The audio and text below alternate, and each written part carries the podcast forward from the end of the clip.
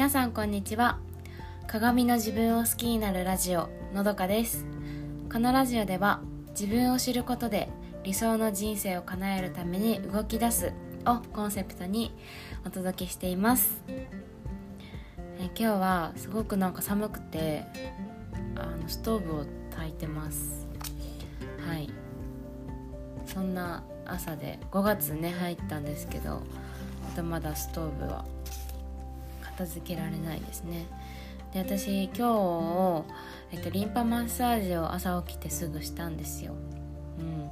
1年前ちょっとやってたんですけどすぐやめちゃってて。久しぶりにやろうと思ってやったらすごくあのなんか血流が良くなった感じがしてすっきりしてあまた続けようかなと思っています。はい、えー、今日のテーマはですね周りの目はもう一人の自分の目というお話です。はい。あの私職場で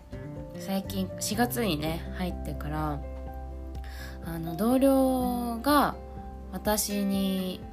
同僚のなんて同僚が私に対する態度？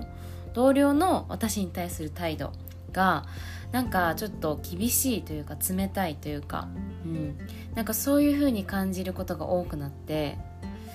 そう。ただねその感じる私が勝手に感じるような、うん、ことが多くてだからその実際になんだろう、うん、陰口言われたとか、まあ、悪口言われたとか嫌味を言われたとかなんか意地悪されたとかそういう決定的な何かをされたわけでは全くなくてただ私が感じるようになったんですよね。うん、でもなんかそれが1回や2回じゃないからうんなんかなんでだろうなってまあ思い当たる節を考えてみたんですよ。そうそしたらまあいくつかありましてね。あの自分だけ私だけ楽しようとしてたりとかなんかちょっとずる賢い考え方をしてうんなんかあの面倒くさかったりとか苦手なことっていうのをあの私がやらないように回避して他の誰かがやってくれるのを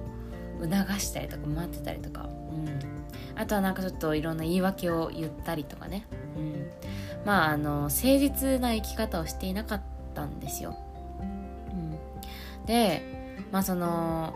改めることがあるとしたらそこかなと思っていたんですよねそうで、まあ、ちょっと話は飛ぶん飛ぶというか変わるんですけどあの人生で一番充実していた充実感を得た体験っていうところに自分の大事にしている価値観とか信念とかあとはその得意なこと自分が得意なことっていうのがその充実体験にあるって言われていてあの私は私にとってのその充実体験は中学生の時の部活の時だったんですよね。うん、であの結構成績も良くて部活の成績が。うん、だから今まではその充実体験で振り返った時にその成績がいいことに対する充実度だと思っていたんですけどあの掘り返すと掘ってみるといろいろ見てみるとその成績を収めるまでの過程がもちろんあるわけじゃないですか、うん、練習だったりとかまあ練習か、うん、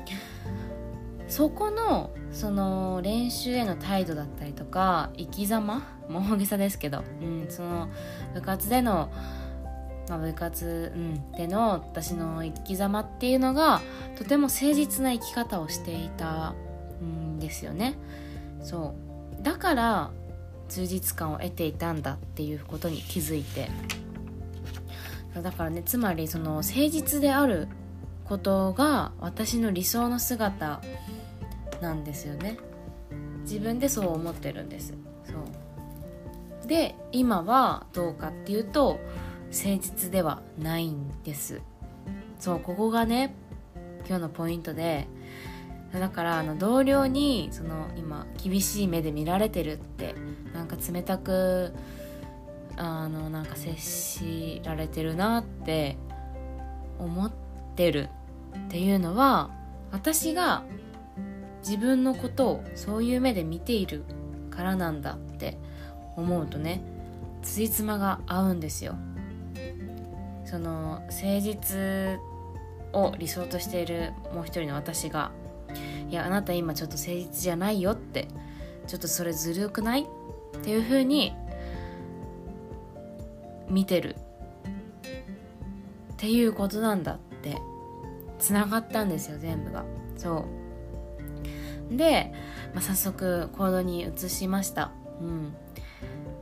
なんかちょっとあの月末結構仕事が溜まっててあの溜まってたのでちょっと早めに行ったりとか。であの、まあ、もちろん自分のできる範囲であのあこれ私やりますとか率先して言ったりとか。あのちょっと苦手な対応だなって苦手な人も対応だなとかって思ってもあの行ったりとかねやったりとか、うん。まあ、自分私が思う誠実な姿でいるように心がけました。そう。でそしたら勝手に私が思っていた周りの目っていうのはなくなったんですよね。そう。はい。でね今日はその周りの目はもう一人の自分の目というお話をしてきました。はい。あのそういうね自意識過剰な時って大抵もう一人の自分が自分を見て感じていることなんだなっていう思った体験でした。うん。だからなんかそういう時ほど自分を見つめる機会になるなって思いますね。うん。自分がどういう姿でいるのかっていうのがその周りからそう思われてるんじゃないかって勝手に捉えるっていうねことなんだなと思って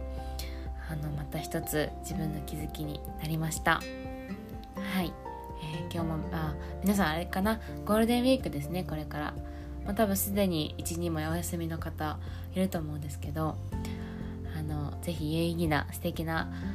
お休みをお過ごしください。私は、えっと、親戚でおじいちゃんおばあちゃんちの家に集まってあのみんなの誕生日パーティーをする予定です。はい、えー、今日もお聴きいただきありがとうございました。それでは今日も素敵な一日をお過ごしください。